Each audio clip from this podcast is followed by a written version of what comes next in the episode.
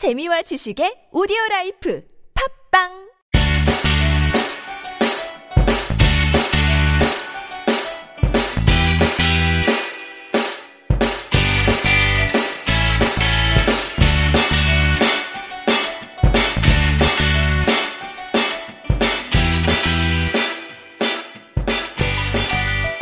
찾아가는 법률 서비스를 지향하는 법률사무소 시우 김삼연 변호사입니다.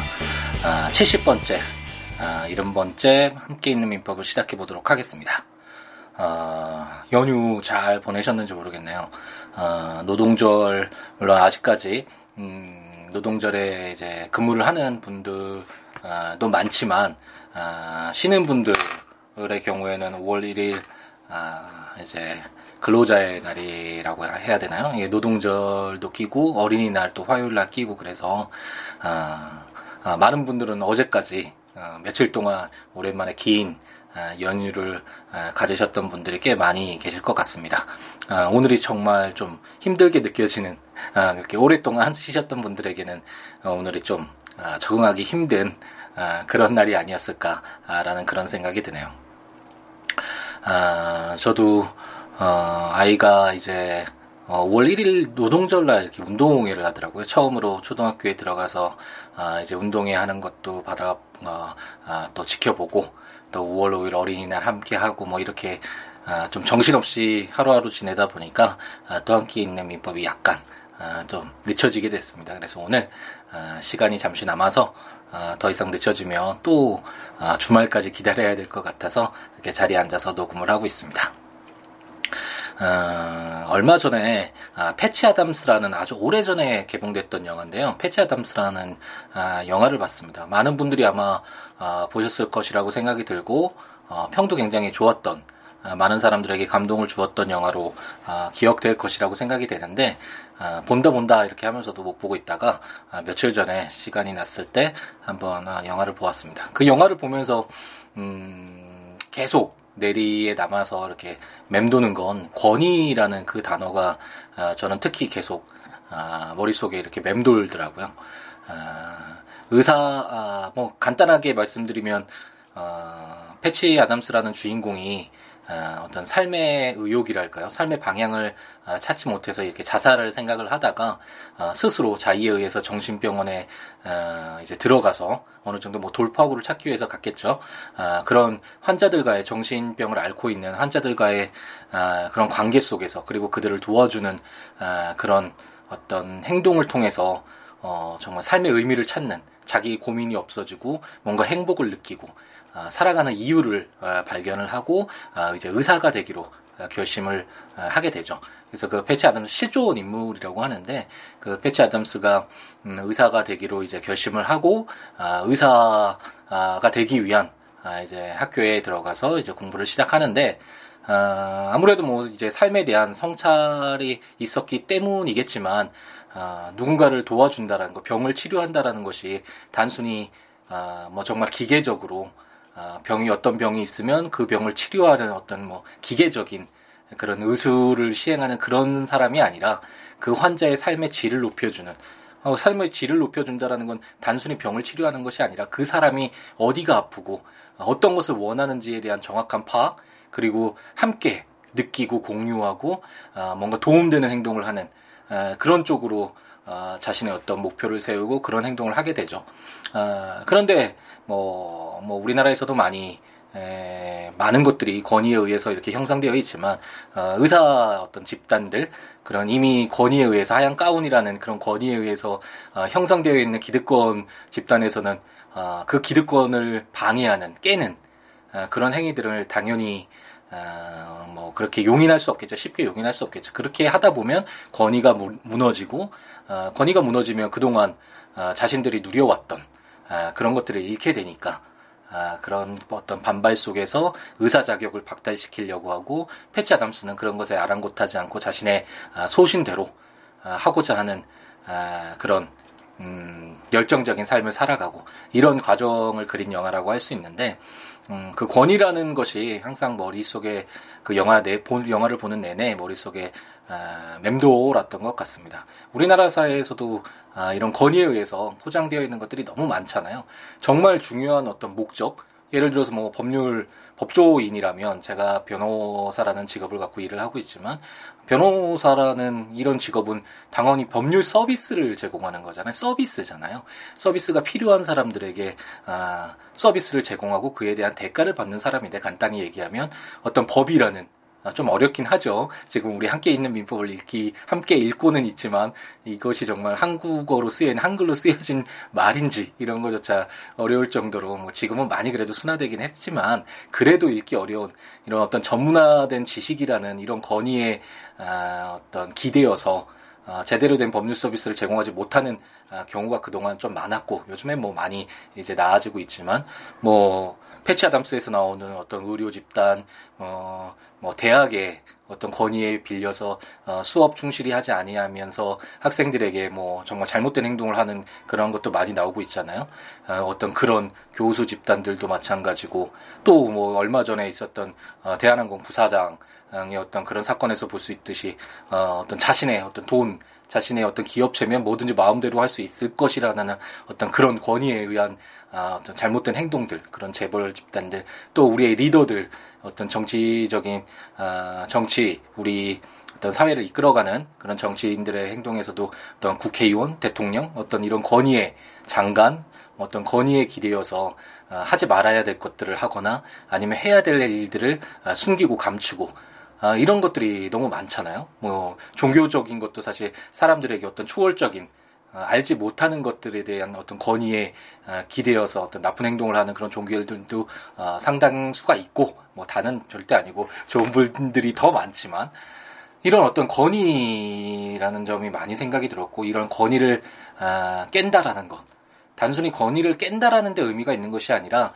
어, 그 권위가 가지고 있는 정당한 목적이 실현되지 않는 모습이라면 뭔가 바뀔 필요가 있는데 그렇게 바꾸어 간다라는 것이 지금 현재 가지고 있는 어떤 기득권 어, 그런 세력들에서는 당연히 반발을 불러올 수밖에 없고 그 과정을 어떻게 어, 해소시켜서 좀 더 나은 어, 방향으로 나아갈 수 있는 것인지에 대한 고민이 이런 패치 아담스를 보면서 어, 영화 내내 에, 저에게 머릿속에서 맴돌았던 것 같습니다.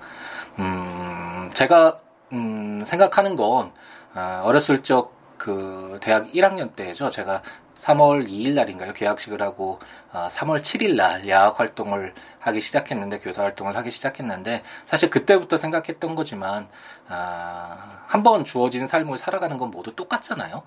어, 이 사회를 구성하고 있는 사람들이 다 하는 일은 다르고 각자 뭐 가진 거나 어, 뭐, 그쵸, 배운 거나 하는 것이나 이런 것들은 다른 것이지만, 어, 그런 어떤, 그런 다른 것을 통해서, 다른 일을 통해서 그 사람 자체가 다른 사람에 비해서 특별하거나, 뭐, 우월하거나, 이렇게 나눠질 수는 없는 거잖아요. 각자 한 번 주어진 삶을 살아가는 건 다 똑같은 것이고, 이 각자의 맡은 역할을 얼마나 잘 수행하면서 사회가 아, 조화롭게, 좀 더 나은 방향으로, 어, 다치고 아프지 않게, 억울하지 않게, 어, 아, 그런 사회를 만들어 갈 것인가. 이거 이런 것이 정말 중요할 것 같은데 아, 그러기 위해서는 아, 좀 굳건하게 이렇게 갇혀져 있는 것들 아, 많이 개방됐으면 좋겠고 권위라는 이름으로 잘못된 것들은 아, 좀더 어, 뭔가 깨지고 어, 개방되고 사람들에게 알려지고 그래서 저 좀 더, 아, 좀더 옳은 목적, 나아지기 위한 아, 방향으로 움직여야 되는 것이 아닌가라는 그런 생각이 들고,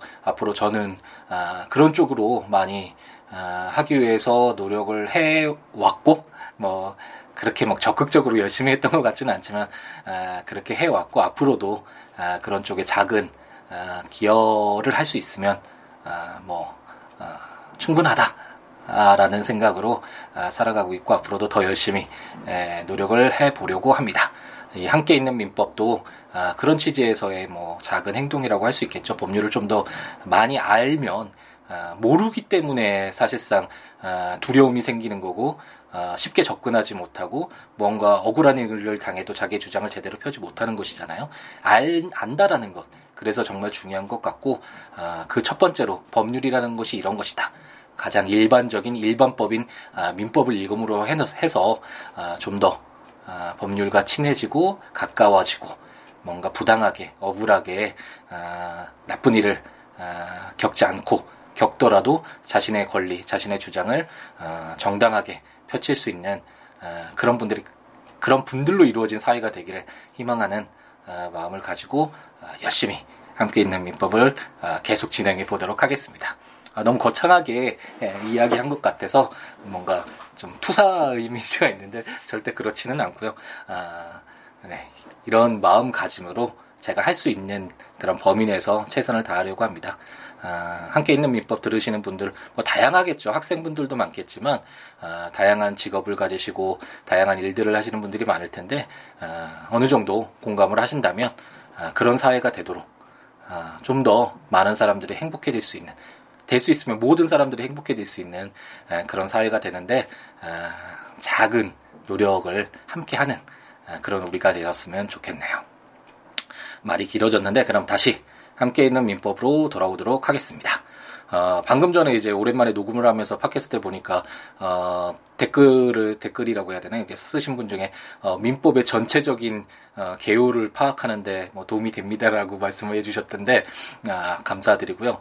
어쨌든 제가 계속해서 어, 팟캐스트 시작을 하기 어떤 조문 특별 조문을 읽기 전에 전체적인 내용은 수없이 이렇게 말씀드리고 있기 때문에 이제 어느 정도는 다 그림이 그려지고 어, 우리가 지금 공부하고 있는 것이 어디 지점쯤이다 그리고 무엇을 공부해야 된다라는 점들은 어느 정도 아, 바탕에 깔고 어, 이렇게 읽기 아, 읽고 계시지 않을까라는 그런 희망을 가져봅니다. 지금 저희가 읽고 있는 것은 물건이죠. 민법 총칙, 민법의 일반적인 내용을 담고 있는 민법 총칙 다 읽어보았고 이제 물건에 대한 권리인 물건을 읽고 있는데 아, 점유권 그리고 소유권을 다 읽었습니다. 어, 소유권이 물건의 가장 대표적인, 가장 강력한 왕이라고 할 수 있는데 아, 물건을 뭐 시계 같은 물건을 마음대로 사용 수익하고 처분도 할 수 있는 그런 아, 완전한 아, 권리였잖아요. 상대적으로 완전한 권리였잖아요.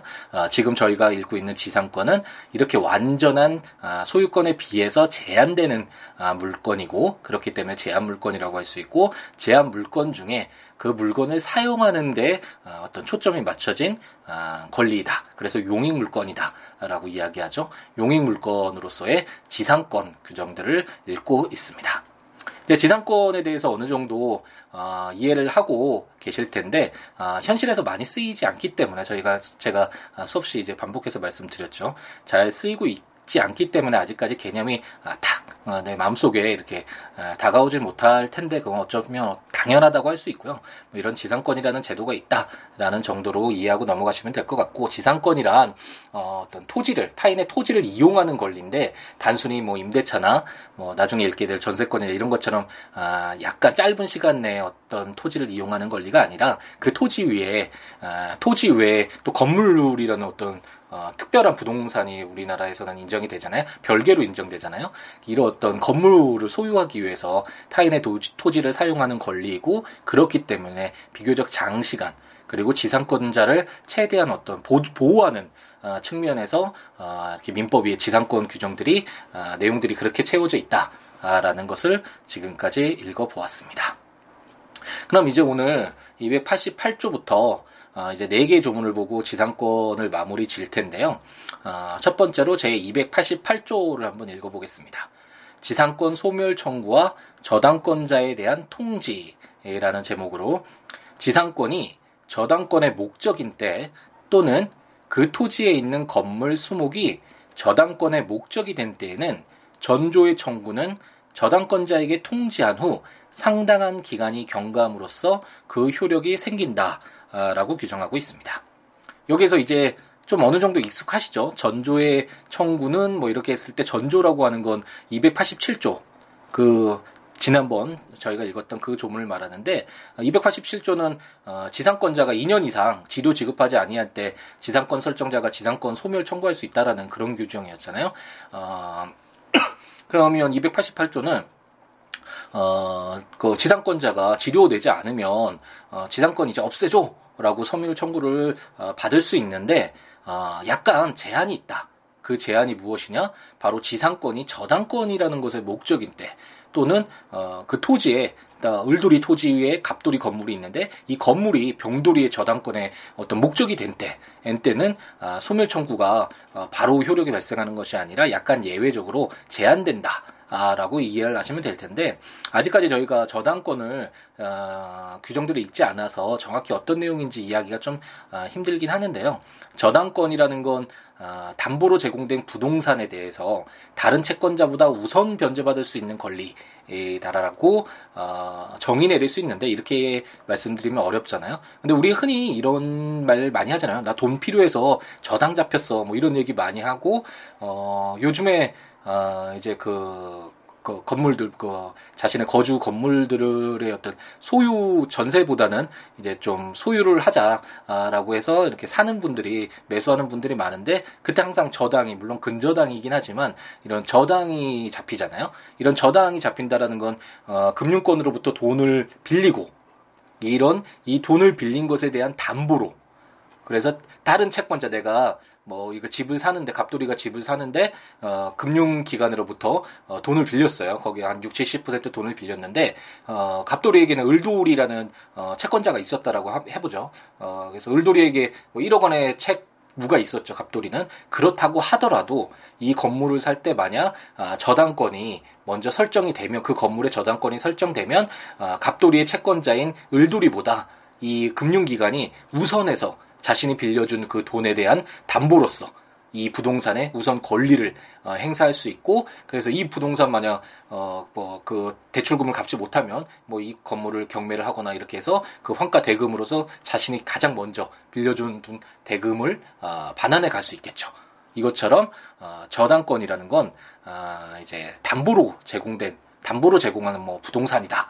아, 그렇게 생각하시면 될 것 같고, 이제 용익 물건 다 읽고, 어, 저당권은 제가 얼마 전에 말씀드린 것 같은데 아, 담보 물건의 가장 대표적인 것이 바로 저당권이라고 말씀드렸잖아요. 용익 물건이라는 건 이런 물건을 사용하는 권리, 지상권 같이 타인의 토지를 사용하는 권리 이것에 초점이 돈, 어, 두어진 데 반해서 저당권, 담보 물건이라는 건 어, 방금 말씀드린 바와 같이 그 건물에 저당 잡혔다고 하더라도 저당권이 설정됐다라고 하더라도 그 건물을 사용하는데 갑돌이가 그 건물 사용하는 데는 아무런 문제가 없잖아요. 단지 아, 담보로 제공돼서 해서 그 건물이 나중에 아, 그 금융기관이 만약 그 자신이 어떤 대출금을 반환받지 못했을 경우에 그 건물에 가장 먼저 어, 우선권을 행사해서 자신의 아, 어떤 권리를 어, 행사할 수 있는 그렇게 담보하는 아, 그런 권리고 이런 것들을 바로 용익 물건과 약간 대비돼서 어, 담보 물건이라고 한다라고 생각을 하시면 될 것 같습니다.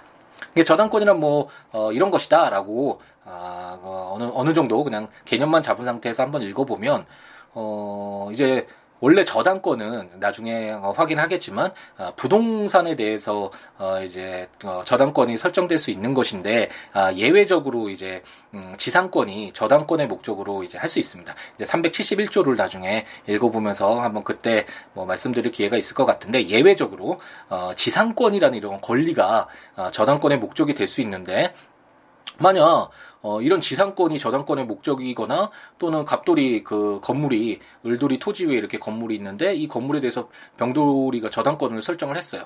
그런데 어, 지료를 내지 못해서 갑돌이가 을돌이가 지상권을 이제 없애달라. 라고 소멸 청구를 했다라고 했는데 바로 그냥 지상권이 없어진다라고 한다면 저당권자인 병돌이로서는 어 나 이 그 지상권이 있다라는 것을 갑돌이가 지상권을 가지고 있기 때문에 어 뭐 돈을 빌려줬거나 이런 식으로 담보가 있기 때문에 뭐 안심하고 있었는데 갑자기 어 지상권이 소멸하는 자기의 담보가 그냥 날아가 버리는 어 그런 효과가 발생할 수 있겠죠. 그렇기 때문에 이럴 경우에는 저당권자인 병돌이를 보호하기 위해서 아, 을돌이가 저당권자에게 지상권 소멸해줘 어, 라고 통지한 이유라도 어, 이제 저당권자인 병돌이에게 이제 통지를 하고 상당한 기간이 경과함으로써 어, 그 효력이 발생한다라고 해서 어, 그 저당권자인 병돌이를 보호하고 있습니다.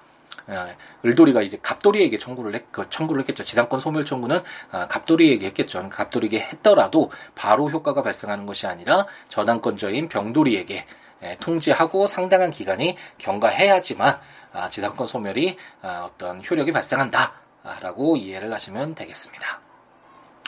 아, 그리고 이제 제 289조를 한번 읽어보면 강행 규정이라는 제목으로 제 280조 내지 제 287조의 규정에 위반되는 계약으로 지상권자에게 불리한 것은 그 효력이 없다라고 규정하고 있습니다. 아, 아주 먼 옛날 이야기처럼 들리실 수가 있겠는데 105조에서 저희가 지금 289조를 읽고 있는데 무려 100, 어, 180조 전이네요.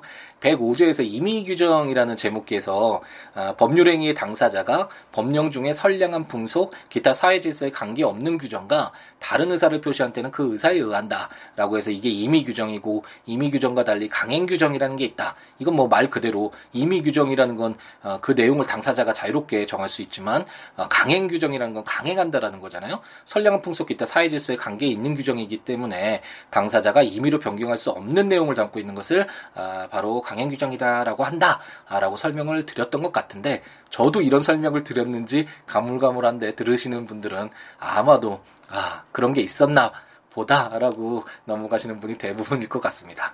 아, 이런 내용을 이제 민법 총칙이 이 지상권 물권을 읽고 있지만 이런 내용들도 공통되기 때문에 이제 민법 총칙에서 105조에서 임의 규정으로 이렇게 규정을 따로 뽑아서 아, 담고 있는 것이겠죠.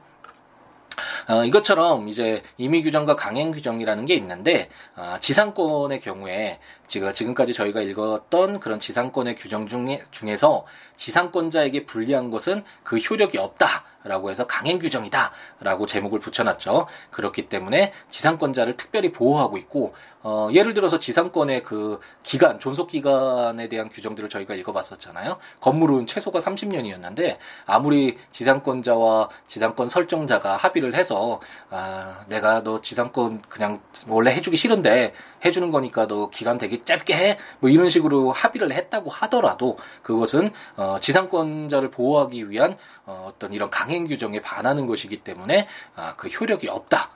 라고 어, 규정을 하고 있습니다.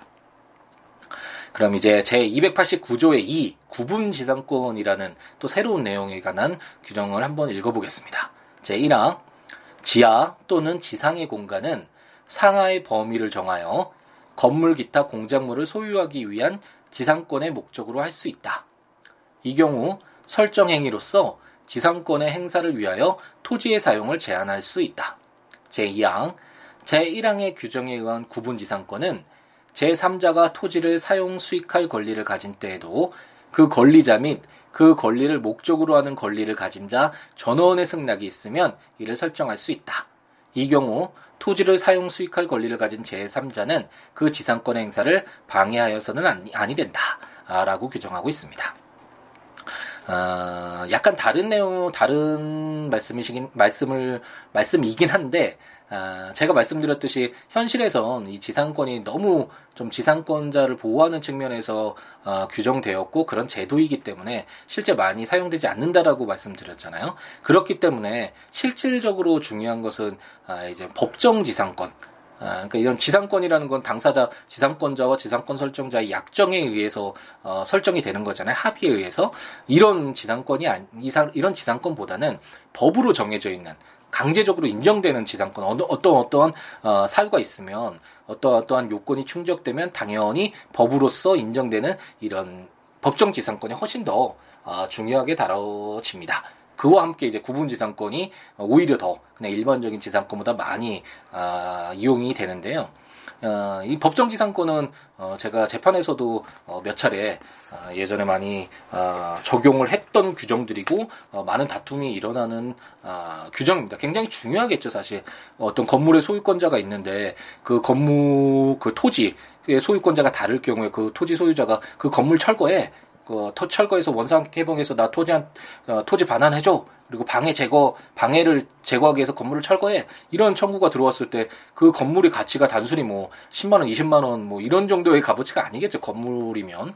그렇기 때문에 굉장히 큰 싸움이 되고 이때 법정 지상권 어, 당사자 사이에 어떤 지상권 설정 계약은 없었지만 어, 법으로 인정되는 아, 그런 법정지상권이 어, 인정돼서 그 건물 소유주가 어, 어떤 그 토지를 타인의 토지지만 어느 정도 사용할 수 있는 권리를 갖느냐 그렇지 않느냐는 아, 굉장히 중요한 문제고 어, 많은 다툼이 되고 있습니다.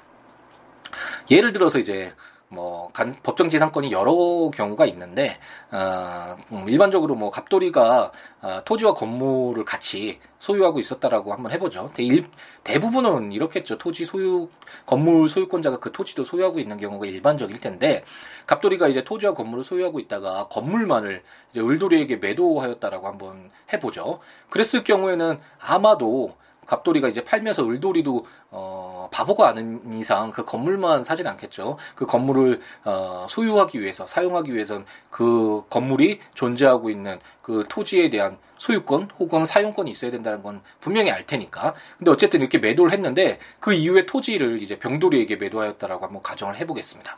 그렇다면 갑돌이가 을돌이한테 매도할 때 그리고 갑돌이가 건물과 토지를 소유할 때는 아무 문제가 없었는데 지금 상황에선 토지 소유권자는 병돌이고 건물 소유권자는 이제 을돌이가 됐죠. 이렇게 소유권자가 달라졌을 때 을돌이가 그, 그 건물 철거해, 나 이 토지 내가 사용할 거야, 건물 철거해 라고 주장을 하고, 이때 만약 그 을돌이에게 그 건물의 소유권자인 을돌이에게 지상권 인정하지 않는다면, 어, 이게 굉장히 그 을돌이에게 심각한 피해가 되겠죠. 그리고 사회 경제적으로도 이 건물 하나를, 어, 없앤다라는 건 그렇게 쉬운 문제가 아니잖아요. 수없이 많은 이해관계가 달려 있을 텐데, 어, 그렇기 때문에 이럴 경우에 어느 정도 요건 또 다른 요건을 충족됐는지를 봐야 되지만, 이런 요건을 충족됐을 때, 어, 법으로 정해서 어, 지상권이 인정되는 법정 지상권 이 문제가 오히려 굉장히 많이 아, 중요시 되고 비록 이런 법정 지상권 이걸 간섭법상 법정 지상권이라고 하는데 법률의 규정은 없지만 간섭에 의해서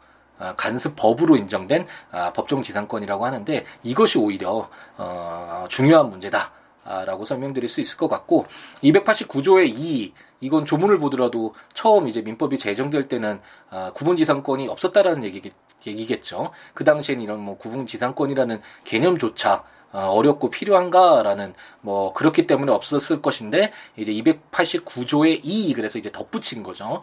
어, 필요하기 때문에 어, 구분지상권이란 건 어, 쉽게 생각해 보면 이제 지하철 생각해 보면 알 수 있겠죠. 이런 지하철 이 토지라는 게 어, 이제 현대 사회가 복잡해지고 다양해지는데 반해서 이렇게 토지는 한정되어 있잖아요. 그렇기 때문에 이 토지를 좀 더 효과적으로 효율적으로 사용할 필요가 더 높아질 텐데 만약 이 토지 그 겉에 드러난 이 토지만 사용할 수 있다라고 한다면 지하철이라는 게 사실 생겨날 수 없겠죠. 왜냐하면 이 지하철이 이 지하에 있지만 어, 소유권 처음에 읽었을 때 토지는 지, 그, 지하와 상하, 상하에 어느 정도 일정한 범위 내에서 소유권이 미친다고 했는데, 지하로 내 토지 아래에서, 어, 지하, 그, 지하철이 움직이는 걸, 운행하는 걸, 어, 인정하지 못해. 이건 내 토지, 어, 소유권 범위 내야. 라고 다 막아버리면 지하철이라는 게 사실 있을 수가 없겠죠. 그렇기 때문에, 어, 이런 어떤 토지의 어, 상하, 의 공간을 활용할 필요가 있겠고 어, 소유권이 아니더라도 이렇게 구분 지상권이라는 그 토지를 사용할 수 있는 지하 어떤 공간이잖아요. 이 토지를 사용할 수 있는 아, 이런 지상권의 목적으로 할 수 있다라는 아, 그런 조문이 바로 289조의 이 구분 지상권이라고 할 수 있겠습니다. 그렇기 때문에 다시 한번 읽어보면 지하 또는 지상의 공간은 상하의 범위를 정하여 건물, 기타 공작물을 소유하기 위한 지상권의 목적으로 할 수 있다 라고 해서 이제 토유지를 사용할 수 있는 어, 그런 권리를 어, 바로 구분지상권이 인정하고 있다라고 어, 할수 있겠습니다. 오히려 저도 구분지상권 이 규정을 가지고 재판을 했던 적은 없는데 어, 구분 지상권은 어, 딱 생각을 해도 현대사에서 매우 중요한 권리겠구나라는 생각이 드시죠. 어, 그리고 구분 지상권과 그와 함께 이제 법정 지상권, 특히 간수법상에 어, 인정되는 법정 지상권이 어, 지상권에서는 오히려 더 어, 중요한 내용으로 어, 다루어지고 있다라고 생각하시면 어, 될 것 같습니다.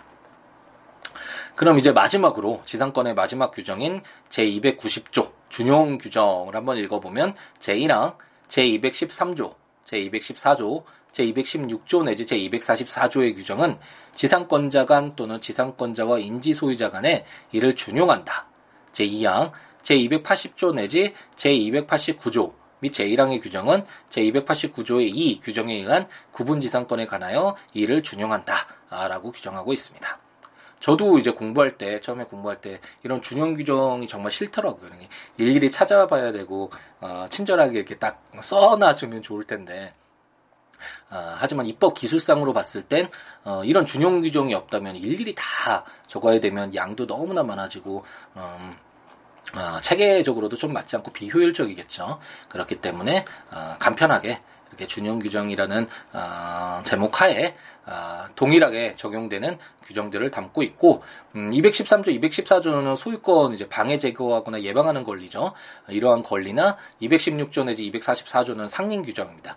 어, 상린 규정, 상린 관계에 대한 이 규정 소유권 어, 규정들을 읽을 때 수없이 많이 어, 설명을 드리고 함께 읽어보았지만 어, 소유권도 그렇지만 어떤 토지 어떤 부동산을 사용하면서 인접한 주민들 간에 자기 소유권만 주장하다 보면 어, 다툼만 발생하고 어, 어떤 분쟁이 계속될 수 있잖아요. 그렇기 때문에 어, 이를 어떤 조율하는 아, 그런 규정들이 바로 상린관계 규정이고 어, 치상권의 경우에도 소유하지는 않더라도 그 부동산 그 토지를 사, 그 지금 사용하고 있잖아요. 그럼 이런 토지 사용권자인 지상권자와 뭐 인접 토지의 소유권자 또는 인접 토지의 지상권자 사이에 다툼이 있을 수 있겠죠. 당연히 어, 상린관계 규정이 어, 지상권자 지상권의 경우에도 준용된다. 아, 적용된다라고 생각하시면 될 것 같고 구분 지상권의 경우에도 비록 토지의 지상 또는 지하의 일부 공간 어, 사용하는 것이지만 어, 타인의 토지를 사용한다는 점에서는 지상권과 차이가 없기 때문에 어, 지상권 지금까지 저희가 읽었던 지상권 규정들이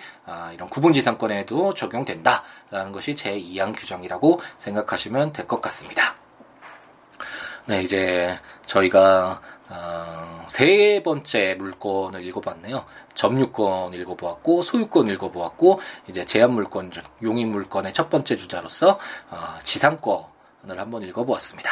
다음 시간부터는 이제 지역권 이 지역권도 굉장히 생소하고 어, 좀 현실에서 많이 사용되지 않는 권리인데 어, 이런 지역권에 관련된 어, 규정들을 읽으면서 다시 만나 뵙도록 하겠습니다.